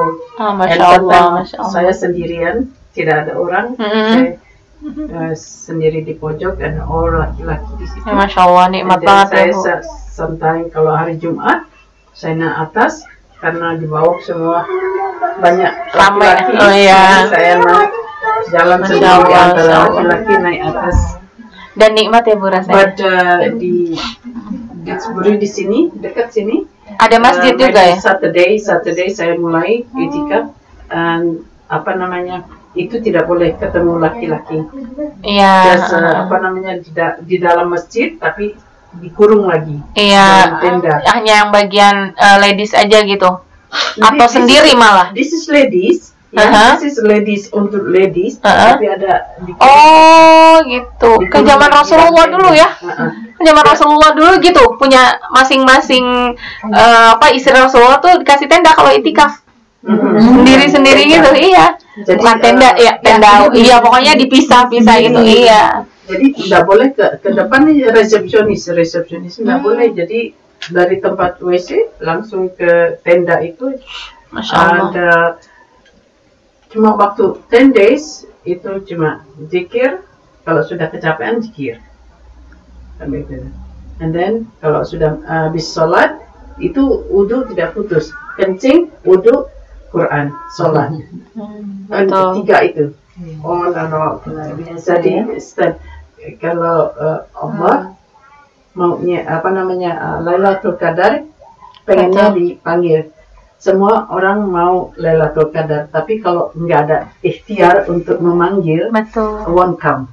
Kayak kayak Queen aja. Lu semua orang mau datang Queen mau datang, tapi kalau tidak diundang, tidak really really mean you want them to come, you won't come. So just khusu really asking want uh, Lailatul Qadar to come to you. Betul, Jadi, betul sekali. Mbak Davina ada barangkali? aja cuma tadi saya terlambat maaf uh, Ustaz Amani tadi uh, katanya kuliah di Unggul ngambil apa ya maaf ini sedikit Alkitab wa Sunnah, jurusan Oh, uh-uh. tentang Alkitab itu kan sebenarnya Quran. Jadi tafsir dan eh, keilmuan tentang tafsir. Jadi ada ulumut tafsir dan sebagainya. Eh, kalau as-sunnah itu ya hadis. oh Iya, eh, Alkitab was sunnah. Jadi mempelajari tafsir dan hadis. Gitu. Jadi memang sebenarnya eh, ketika saya diminta untuk materi ini, kan kebanyakan pengennya fikih ya. Biasanya gitu. Kalau ibu-ibu biasa gitu Iya. ya. Senangnya tuh ngebicarain tuh masalah fikih gitu. Hmm. eh ya kalau saya sih memang sebenarnya ada ada juga ininya tetapi memang eh, spesifiknya saya di tafsir dan hadis. Hmm. Masya Allah. Iya. Biasa. tips sih Silakan Mbak. Iya, ini Ustazah. Jadi eh, pernah kemarin tuh, jadi ini memang fenomena modern di Betul. media sosial. Mhm. Nah, saya sendiri nggak nggak terlalu aktif gitu, tapi suatu saat saya dapat dari ibu saya sharing eh, medsos gitu. Eh, tulisan gini-gini, kemudian ayat Quran. Dekat. Oh ya, kemudian ada kemudian ada ayat Quran di akhir pesannya. Nah, saya kok kok saking kayaknya ada yang aneh gitu. Terus saya cek, dan Mm-mm. ternyata memang terjemahannya agak salah gitu loh. Mhm. Nah, saya nanya, ini ini dari mana gitu? Mhm. Boleh nggak saya tahu ma gitu? Terus oh dari ini, terus saya tanya, "Ehm, om gitu, ini eh, kayaknya ah, terjemahnya salah gitu kan. Terus Mhm. dapatnya dari mana? Oh saya dapat dari sini. Jadi berulang ini dari mana sih sebenarnya? Nggak ketemu gitu terus. Iya. Dan tapi terus padahal kalau saya benarkan hanya dari mama saya aja gitu, Mhm. ini udah terlanjur tersebar gitu. Betul. Itunya yang terjemahnya salah itu pertama gitu. Nah. eh, dan nggak cuma sekali. Nah, bagaimana sebenarnya ada tips-tipsnya? Terus ada juga beberapa berita-berita yang mungkin eh, di atasnya itu tidak benar, tapi kemudian dicantumkan dengan ayat Quran. Nah, semacam terus, loh kok gini sih gitu. Nah, saya coba, "Eh, mah kalau paling nggak berhenti mama dulu. Kalau emang ini jangan di sharing gitu, Mhm. karena kita kan nggak tahu gitu sumbernya di mana. Nah, tapi ada tips nggak semacam itu karena ketika saya trace loh nggak nyampe ke orang yang bikin gitu dan itu memang nggak ada eh, nggak ada dibuat oleh gitu tuh nggak ada kan hanya Betul. pesan aja udah gitu seperti itu nah itu susahnya sementara ya kira-kira ada tips nggak karena mendengar tadi ustazah memang Hmm. dari tafsir ya Oh. Bahasanya itu di hadis. Oh Betul. Jadi kita itu ketika eh, awal eh, semester 1 gitu ya. Itu kita dipelajari tentang pentingnya. Jadi ibu-ibu hadis itu saya sebenarnya termasuk yang jatuh cinta dengan ilmu hadis. Sebenarnya susah. Jadi ilmu hadis itu disebutnya kalau sama eh, ulama kontemporer sekarang itu sebagai matematikanya eh, ilmu syar'i gitu. Karena banyak banget rumus di situ gitu. Dan sebelum kita masuk ke dalam rumus itu, eh, kita diingatkan oleh dosen tentang pentingnya kita belajar ilmu hadis. Kan ilmu hadis itu mempelajari hadis ini sampai ke kita dari Rasulullah lewat mana, kan gitu kan? Nah, iya sahnya, maksudnya bener nggak nih hadis atau jangan-jangan ini perkataan orang aja dinisbatkan ke Rasulullah? Nah ini hati-hati, ya kan? Kalau kayak gitu eh, ancamannya bisa neraka gitu kan ketika kita ngomong sesuatu terus kita bilang ini Rasulullah yang bilang. Nah, itu hati-hati gitu kan. Kalau dengan sengaja gitu kecuali tidak tahu. Nah di situ yang pertama diingatkan adalah eh, apa pentingnya mempelajari ilmu ini. Karena apa? Ya ini kita akan berada di zaman seperti ini gitu sekarang. Ya ayyuhalladzina amanu in ja'akum fasiqun binaba'in fatabayyanu Wahai orang-orang yang beriman, jika datang kepada kamu seorang fasik yang memberikan satu kabar, maka bertabayunlah. Gitu. Nah, di sini memang e, disebutkannya orang fasik. Tetapi kan kalau di zaman sekarang sosial media kita aja nggak tahu dia fasik atau bukan ya orang nggak tahu siapa yang ngirim gitu kan tahu-tahu nyampe ke ibu kita ibu kita nggak tahu dari mana gitu kan jadi eh, kemudian di dalam ilmu hadis itu disebutkan bukan hanya orang yang memang terkenal fasik kita tahu fasik. Tapi ketika kita nggak tahu pun orang yang ngasih kabar siapa kita harus tabayun gitu. Jadi jangan karena yang namanya kabar itu kan eh, bisa jadi benar bisa jadi salah kan. Eh, ya pokoknya antara dua itu kalau nggak benar ya salah gitu kan kalau kalau kabar. Jadi kalau saya menanggapi fenomena zaman ini memang yang pertama adalah untuk tidak nge-share gitu. Jadi walaupun itu misalnya baik misalnya kita merasa mendapatkan manfaat kita merasa kan adalah gitu ya eh, kayak mungkin mbak tadi bilang itu baik eh, isinya gitu. Tapi udah gitu ayat Al-Qur'annya ternyata kayak salah gitu atau artiannya salah atau ternyata diselipkan eh, istilahnya gini ada dalil tapi tidak pada tempatnya misalnya kan seperti itu. Kalau saran saya memang jangan nge-share kecuali dari orang yang memang benar gitu misalnya eh, dari orang yang memang benar kita tahu bahwa itu tulisan dia. Kalau saya seperti itu sekarang. Hmm. dari yang memang saya tahu oh ini tulisan beliau ini mah kan ada kan orang yang memang eh, apa namanya aktif gitu kan nulis iya. sharing kayak gitu. Tetapi bukan berarti misalnya eh, kita me, apa namanya akhirnya me- mem- apa namanya kayak menghukumi semua yang bukan dari orang itu misalnya oh ini mah bohong-bohong. Enggak. Selagi itu kebaikan misalnya kita baca oh iya baik. Oh iya saya mener- saya dapat manfaatnya gitu dari bacaan itu. Tapi nggak langsung saya share kalau saya nggak tahu ini aslinya tuh dari siapa. Karena bisa jadi isinya baik tetapi misalnya isinya baik terus dia di situ naruh namanya padahal itu bukan tulisan dia. Lah kan berarti kita menyebarkan sesuatu yang sebenarnya tidak baik juga kan gitu kan yang namanya tulisan itu kan sebenarnya harus dipertanggungjawabkan gitu. Karena ada banyak banget eh, sering kayak misalnya "Oh, ini tulisannya bagus tentang parenting ditulis oleh Anies Baswedan. Padahal mah Anies nggak pernah nulis gitu tentang itu gitu kan. Jadi selagi kita memang tidak tahu dari orangnya langsung lebih baik berhenti di kita gitu. Walaupun itu adalah sebuah kebaikan cukup. Oh iya baik saya mendapatkan manfaat. Tapi kalau saya tidak tahu sumbernya dari mana udah berhenti. Gitu. Kalau saya biasanya seperti itu. Dan itu eh, mungkin yang agak sulit di kita eh, ini kan ke orang tua apalagi yang masih seneng banget nih biasanya ya jujur aja bener kalau tante-tante saya itu yang baru megang handphone gitu terus baru kenal oh ada WhatsApp grup banyak gitu kan. Oh, grup dari sini berita semua masuk ke grup keluarga gitu kan. Pokoknya semuanya forward forward forward gitu. Itu memang harus pelan-pelan tetapi eh, insya Allah mau kok. Maksudnya eh, mereka karena memang benar-benar nggak tahu gitu bener karena memang nggak tahu jadi kita bilang ya "Ih, bener kayak mbak bilang. Jadi kalau misalnya mah kalau memang baik ya udah apa-apa buat mama gitu. Atau kalau misalnya mama ragu eh, apa namanya tanya misalnya ke ke mbaknya gitu kan. Atau kalau memang tidak tahu sumbernya cukup berhenti di kita gitu. Walaupun itu kebaikan lagi? Ibu yang lain? Ibu yang lain. Udah. Itu Bu Latifah silakan. Ada eh, Ustazah saya mau tanya.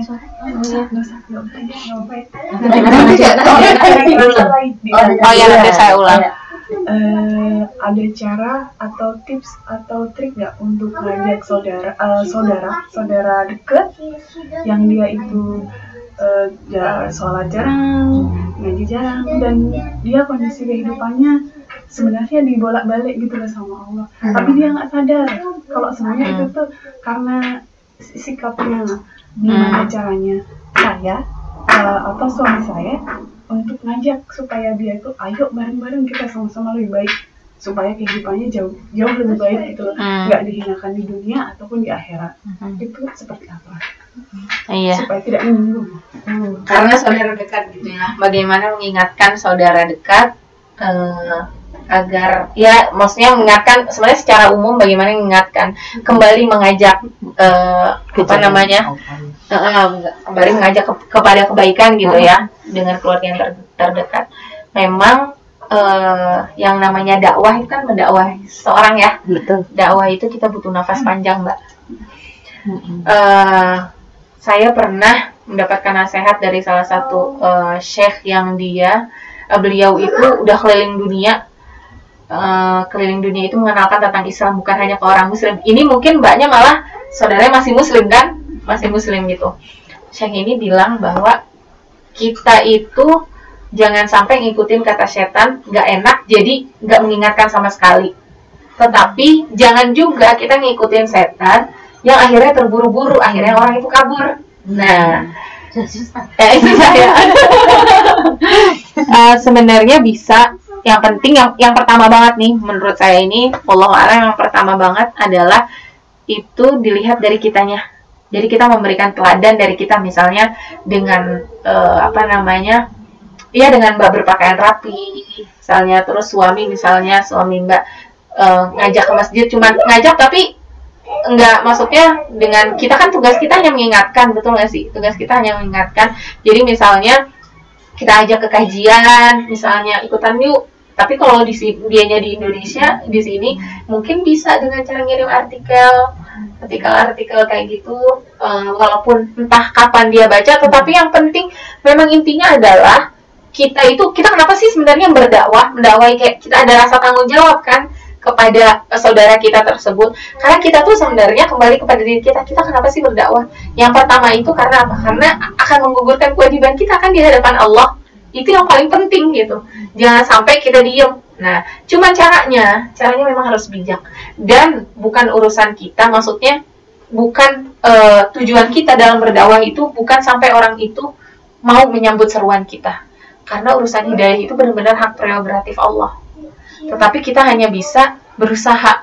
Jadi caranya itu jangan sampai terlalu keras sehingga dia kabur. Jadi caranya itu ya bisa tadi misalnya kalau kita beda negara, kita kirimkan uh, apa namanya artikel-artikel kayak gitu ke ya mungkin kalau nggak mau secara langsung misalnya ke grup keluarga atau ada cara yang lebih halus di forward kalau forward itu biasanya kan ada tulisannya ya kan forward. Jadi kan dia kayak ngerasa kayaknya orang ngirim broadcast nih gitu kan. Jadi kayak ngerasa nggak bukan saya doang gitu yang dikirim gitu bisa dengan cara seperti itu. Atau postingan kita misalnya di uh, WhatsApp story gitu atau kalau misalnya kita berteman sama dia dengan cara seperti itu. Atau di munasabah-munasabah tertentu, tertentu gitu ininya. Kita ngirim artikelnya misalnya di munasabahnya sekarang lagi Ramadan 10 hari terakhir hanya mengingatkan. Dan itu saya rasa insya Allah orangnya tidak akan tersinggung dengan cara yang straight. Tapi memang itu tadi kita harus menyiapkan nafas panjang. Kita yang sering terjadi itu adalah kita jadi set, apa ngerasanya stres sendiri bahwa kalau orang itu belum baik berarti kita masih punya tanggung jawab untuk apa maksudnya berarti kita belum belum berhasil gitu padahal enggak Allah itu Allah itu uh, apa namanya me memberikan tanggung jawab kepada kita yang nanti akan ditanya adalah apakah kita telah beramar ma'ruf nahi mungkar? Bukan. Apakah orang yang kita amar ma'ruf nahi mungkari itu sudah kembali lagi ke jalan yang benar? Itu tidak. Karena yaitu tadi urusan ide itu bisa jadi loh kita yang uh, apa namanya pelan-pelan ngasih tahu ternyata hidayah bukan lewat kita tapi lewat orang misalnya yang nggak sengaja ketemu sama dia dengan caranya lah gitu. Bukan dengan cara ngingetin uh, kebaikan atau misalnya bahkan dengan cara yang keras justru dia ternyata uh, apa namanya bisa sadar. Itu kan kita nggak tahu. Tetapi yang kita bisa kita lakukan. Seperti itu. Tetapi ya intinya seperti itu. Kita itu berdakwah bukan karena orang itu harus masuk ke dalam uh, apa yang kita sebut kebaikan gitu kan. Bahkan Syekh itu bilang ketika apa ditanya kalian kenapa mengenalin Islam ke orang? Gitu kata Syekh. Itu ini untuk yang orang bahkan belum kenal Islam. Terus teman-teman bilang ya supaya masuk Islam orangnya. Itu adalah satu tujuan yang salah gitu kata Syekhnya. Karena ternyata ketika ketika kita mengenalkan kebaikan atau ketika kita ini dalam urusan mengenalkan Islam aja beliau bilang tujuannya itu ada banyak. Dan yang paling penting itu adalah menggugurkan kewajiban kita di hadapan Allah Subhanahu wa taala. Bahwa kita iya ya Allah Allahumma hal balagh kan kata Rasulullah aja gitu. Ya Allah uh, apakah saya uh, apa apakah saya sudah menyampaikan? Ya Allah maka saksikanlah. Saya telah menyampaikan gitu. Saya telah menyampaikan. Nah uh, itu yang pertama itu itu uh, apa namanya kenapa kita berdakwah yang kedua adalah bisa jadi kalau untuk yang non muslim gitu ya yang kita mengharapkan Allah memberikan hidayah kepada dia itu adalah minimal dia walaupun nggak masuk Islam tetapi dia punya eh, apa namanya punya pemikiran tentang Islam yang bisa dibetulin gitu. Jadi nggak harus misalnya nih di sini ada orang eh, Nasrani gitu. Terus kita mengenalkan Islam tapi dia nggak masuk masuk Islam terus kita stres sendiri misalnya. Ya Allah pengen banget nih dapat umur ini angkat gitu kan. Orang kalau misalnya ngajak seseorang ke dalam Islam itu kan lebih baik daripada dapat onta merah yang paling mahal gitu. Tapi kita jadi malah nggak sabaran. Padahal bisa jadi dengan mengenalkan Islam itu dia yang tadinya punya pemikiran negatif atau Islamofobia eh terus ternyata dia jadi oh iya gitu lebih terbuka. Walaupun belum bukan ber- belum berarti dia akhirnya mau berislam. Tetapi minimal dia tidak memusuhi benar nggak? Nah jadi seperti itu. Jadi tujuan kita dalam berdakwah itu memang yaitu tadi pokoknya harus diingat yang jelas ketika mbak sudah eh, secara perlahan walaupun soft apa pun itu insya Allah yang namanya kebaikan itu akan berpengaruh Seperti itu. Betul, dan itu betul sekali Bu. Barakallahu fiq. Doa adalah satu hal yang sering terlupakan padahal itu sangat penting. Memang kalau dipikir ya, kita nih yang yang ingin mengajak orang kepada kepada kebaikan, coba ditanya diri kita sendiri. Di doa kita ada berapa persen sih porsi buat orang lain? Paling yang kita doain kita, keluarga, orang tua, anak-anak, gitu kan. Bahkan mungkin temen yang tadinya deket banget gitu, belum tentu kita ingat di doa kita, bener nggak? Karena yang kita ingat itu. Nah jadi di situ itu pertanyaan kembali untuk kita, tidak usah dijawab, tapi kita bawa insya Allah nanti ke dalam doa. Karena memang eh, seseorang yang menginginkan sesuatu dengan sungguh-sungguh dan jujur, itu belum dikatakan jujur kalau belum dibawa ke doa. Jadi kalau misalnya kita memang menginginkan eh, itu kebaikan tadi untuk orang itu memang benar bukan karena kita nih, bukan karena kita pengen. Karena kan kadang kita ngelihat ada orang yang kayak gitu, kita keselnya, ya Allah, maksudnya keselnya karena karena kita gitu, bukan karena bukan karena Islam itu sendiri gitu kan karena suka kayak gitu. Diingetin bebel banget gitu kan. Suka kayak gitu bebel banget sih diingetin. Akhirnya malah karena supaya dia ngikutin kita bukan karena hidayah itu masuk. Kan kadang kita suka kayak gitu gitu. nah itu ya caranya ki- kita ingat kembali bahwa tujuan kita itu tadi hanya menggugurkan eh, di hadapan Allah kita bersaksi bahwa ya Allah saya sudah mengingatkan orang ini. Gitu. Dan yang kedua yaitu tadi kita bawa doa dan uh, umat muslim itu sayang sekali punya senjata yang paling ampuh doa tapi sering dilupakan. Senjata ini tuh sering dilupakan oleh umat Islam sendiri gitu. Padahal kalau dibahas ayat-ayat tentang perang aja kan kata Allah kalau dibilang sakit bukan kamu doang yang sakit dia juga sakit. Tapi apa? Kalian punya Allah bisa doa mereka enggak. Kayak gitu. Seperti itu Allah a'lam. Baik, luar biasa ya. Ada lagi? Now, how about um, uh, about mazhab? So, sorry, maybe di luar subjek. Uh, saya suami uh, River. Mhm. Uh, dia karena biasa kalau mau pergi have a kiss dulu, have a kiss, just routine like Mhm. apa habit ya, uh, apa Mhm. culture. Pas saya kalau tiap kali ini saya mau salat duha, saya sudah wudhu, and then honey I'm going, terus want to kiss, I'm already wudhu. like that every day. So I just tidak enak biar kiss dulu nanti saya uduk lagi. Eh, iya itu udah benar. Sometimes Oke. saya ada ada baca dua dua eh, Rasulullah uh, ada orang tanya sama Rasulullah Sallallahu Alaihi Wasallam katanya eh, saya cium istri saya. Apakah saya harus udu lagi? Mhm. and then uh, Rasulullah say uh, yeah you have udu. But another one again asking the same question. Mhm. saya cium istri saya. Apakah saya udu? And sahabat uh, and then Rasulullah sallallahu alaihi wasallam says uh, no you don't have to. Mhm. and dua orang ini kenapa dua jawabannya Berbeda. ya because the other one is younger Mhm. that's why dia harus udu lagi and the Mhm. other one sudah tua And, jadi tidak ada nafs ya probably Oke. So, uh, anak saya lagi, saya bilang, mami uh, harus pakai majab siapa ini? Uh, karena kalau suami-suami yang cuma cium hmm, dan dan papa don't feel anything. Sudah berapa tahun saya virgin? Virgin. Oke. and uh, uh, jadi saya harus pakai macet siapa untuk oke s- tidak usah saya tidak usah udu lagi. Mhm. atau saya uh, tetap pakai sapi yang harus saya udu lagi. Mhm. Jadi harus pakai tetap tetap pakai. Semua harus sapi sapi gitu. Tidak boleh di mix right? Mazhab ini nanti kalau kalau mau ciuman eh, mazhab ini. Mazhab hambali ya, boleh cium cium tidak membatalkan udu.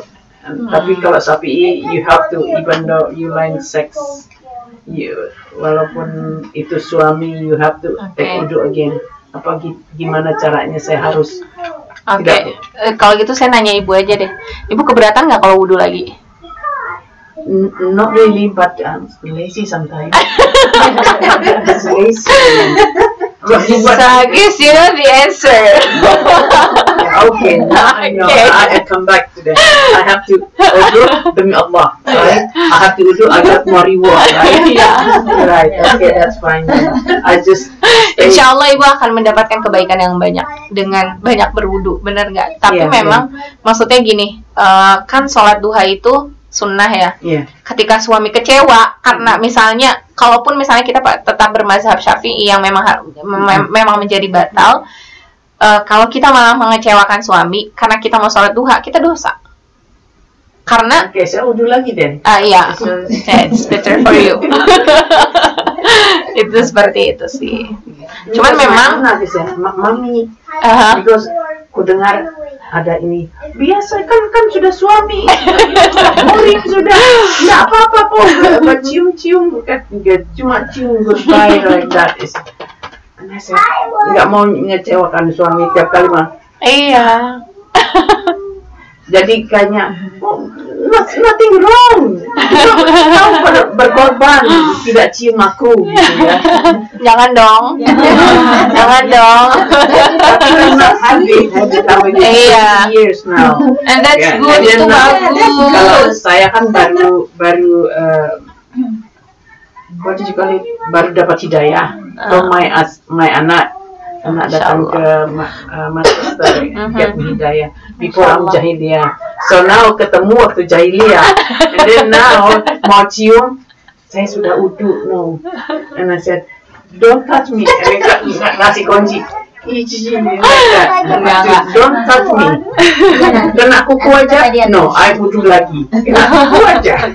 Enggak lah, sebenarnya enggak segitunya. Cuman mungkin memang sebenarnya gini bu tentang bermazhab itu, memang untuk eh, kita yang awam itu dianjurkan untuk bermazhab.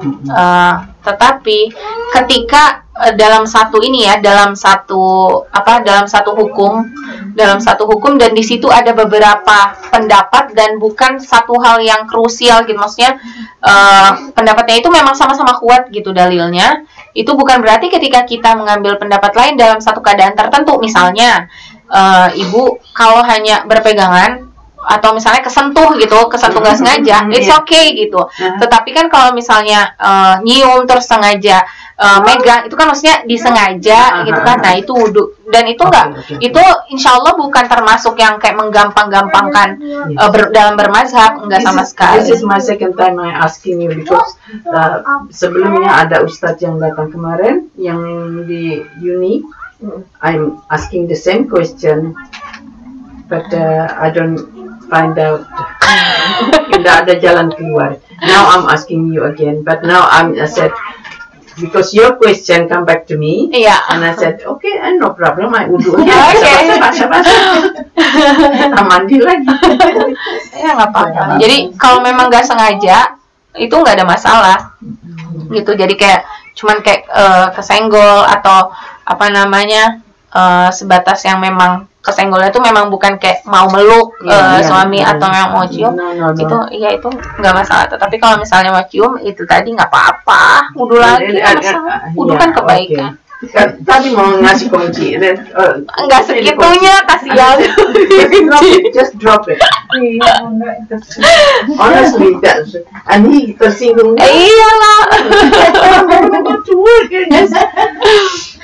so like you haram haram. Ada lagi sudah? Baik. Enggak ada, enggak ada lagi ya. Pemirsa yang masuk pertanyaan ya. Baik, eh, Ustazah, eh, Alhamdulillah terima kasih banyak atas materinya yang disampaikan di eh, majelis zikir kita. Semoga membawa kita semua semakin mencintai Al-Quran dan Allah memuliakan kita eh, karena kita mencintai Al-Quran. Eh, sebelum kita tutup, eh, berkenankan eh, kami mohon Ustazah eh, berkenan untuk eh, memimpin doa untuk kami semua juga untuk negeri kita tercinta yang ya Allah. sedang uh, sedang rucu sedikit mudah-mudahan semoga Allah kasih ketenangan kembali kemudian juga untuk keluarga kita untuk diri kita sendiri untuk semakin mencintai Al-Quran dan semakin Allah ridho uh, eh, kepada kita semua Bismillahirrahmanirrahim eh, Astaghfirullahaladzim. Astaghfirullahaladzim. Astaghfirullahaladzim. حمدا شاكرين حمدا ناعمين حمدا يوافي نعمه ويكافئ مزيده. يا ربنا وإلهنا لك الحمد ولك الشكر. كما ينبغي لجلال وجهك الكريم وعظيم سلطانك. اللهم اغفر لنا ذنوبنا وكفر عنا سيئاتنا وتوفنا مع الأبرار. اللهم يا الله اللهم إنا نسألك رضاك والجنة ونعوذ بك من سخطك والنار. اللهم إنك عفو كريم. تحب العفو فاعف عنا. اللهم إنك عفو كريم. تحب العفو فاعف عنا. اللهم إنك عفو كريم. تحب العفو فاعف عنا يا كريم. اللهم يا الله اللهم لا تدع لنا في مقامنا هذا ذنبا إلا غفرته ولا هما إلا فرجته ولا دينا إلا قضيته ولا مريضا إلا شفيته ولا عسيرا إلا يسرته ولا حاجة من حوائج الدنيا والآخرة. هي لك رضا ولنا فيها صلاح. إلا أعنتها لنا ويسرتها برحمتك يا أرحم الراحمين. اللهم بارك لنا في هذا الشهر.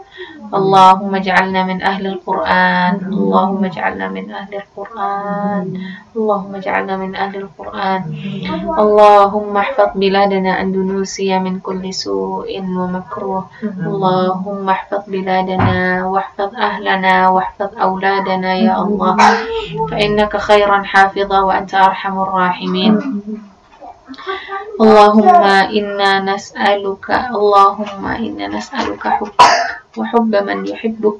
وحب عمل يقربنا إلى حبك. ربنا لا تزغ قلوبنا بعد إذ هديتنا وهب لنا من لدنك رحمة إنك أنت الوهاب. ربنا هب لنا من أزواجنا وذرياتنا قرة أعين وجعلنا للمتقين إماما.